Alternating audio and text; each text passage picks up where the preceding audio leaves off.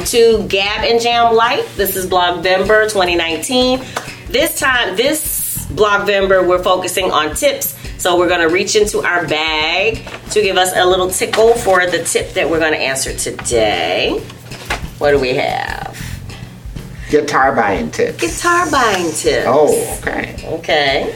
Um, so I I I've bought guitars online, and I'm not crazy about it. Okay. And the reason why I'm not crazy about it is because I think that even though you might have a certain brand of guitar, mm-hmm. Gibson or whatever, that you really don't get a feel for the guitar unless you actually play it. So you mean Because- even a model of guitar? You Yeah. say you have to play the actual. To, there might be tons of Les Pauls out there, but you have to play a Les Paul to make sure that that Les Paul is the right fit for you. Right. Or that just, they just make them differently. They don't Yeah, make them all yeah. the same. They're not all made the same. So I have a Les Paul that I ordered. And I, and I don't know if I played several Les Pauls if I would have bought it. Mm-hmm. You know, and I'm not saying it's bad or anything mm-hmm. like that, but you know, at the same token, I had a Fender that I, I got like that. It was a 1974 reissue of a Fender Jazz bass, and you know, I have, that bass was never quite right for mm-hmm. me. It was just never quite right, and I ended up selling it. Um, as opposed to like I bought like a 78 jazz bass back in the 90s and you know everything was jacked up about it. I mean, uh, action was up really high, the strings were dead, and I grabbed that bass and I played it, and I could just feel by the neck that this bass was for me. Wow. And also, I had a five-string Music Man that I hated, that I ended up, you know, trading in for that four-string Fender Jazz bass.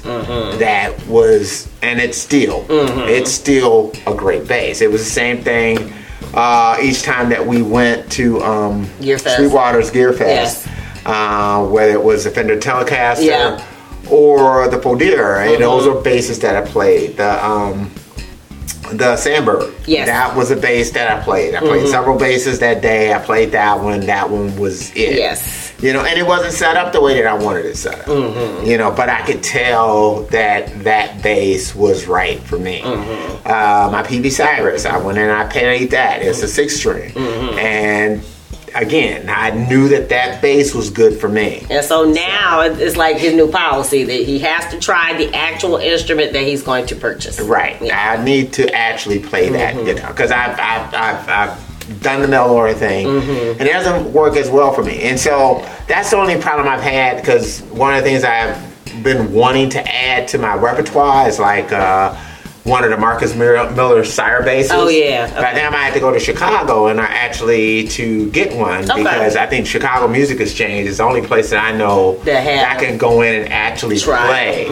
one of those. You know, um, Yeah. and the same thing for me. I think Sadowski makes great basses, Mm-hmm. but I haven't of the ones that I played. None of those basses have been right for me. Okay. So and, and you know, and I played um the Chicago Music Exchange. Yeah. I played one. I think when we went to Paris. Yeah. I played Yeah. one, and so I played them in, in several different places, and it, I haven't one I yet. haven't found one that just seemed like it just really clicked with me. So so that's what my thing would be. Make sure that you kind of go out, um, try out your Hands guitars. on, and then the one you try is the one you buy. the- and then find yourself a good guitar tech. Oh yeah, yeah. So you know, um, Sean May Yeah. at uh, Guitar Center is excellent. Not only the guy actually builds basses. Yeah, so- make custom basses. Yeah, make We'll custom basses. the yeah. I mean he's, he's he makes basses. Yeah. he's you know based out of the Ann Arbor, Michigan area. Mm-hmm. Um, and but his setups are just golden. I remember one time I walked into Guitar Center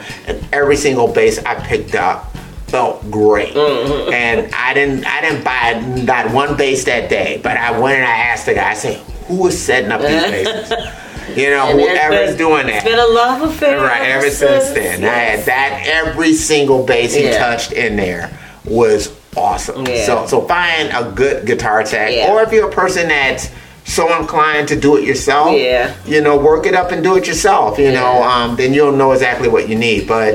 You can't change the actual feel of the instrument. I mean, that's that's just again, that you, you have to go out and play it and do that. So that's my tip. Cool, great tip. Yeah. All right. Uh, thank you guys for tuning in. Again, tune in tomorrow for yet another tip for Blogvember 2019 Gab and Jam Life. If you dig the vibe, be sure to. Subscribe. And we're wishing you love, peace, and Chicken grease. yay. Bye bye.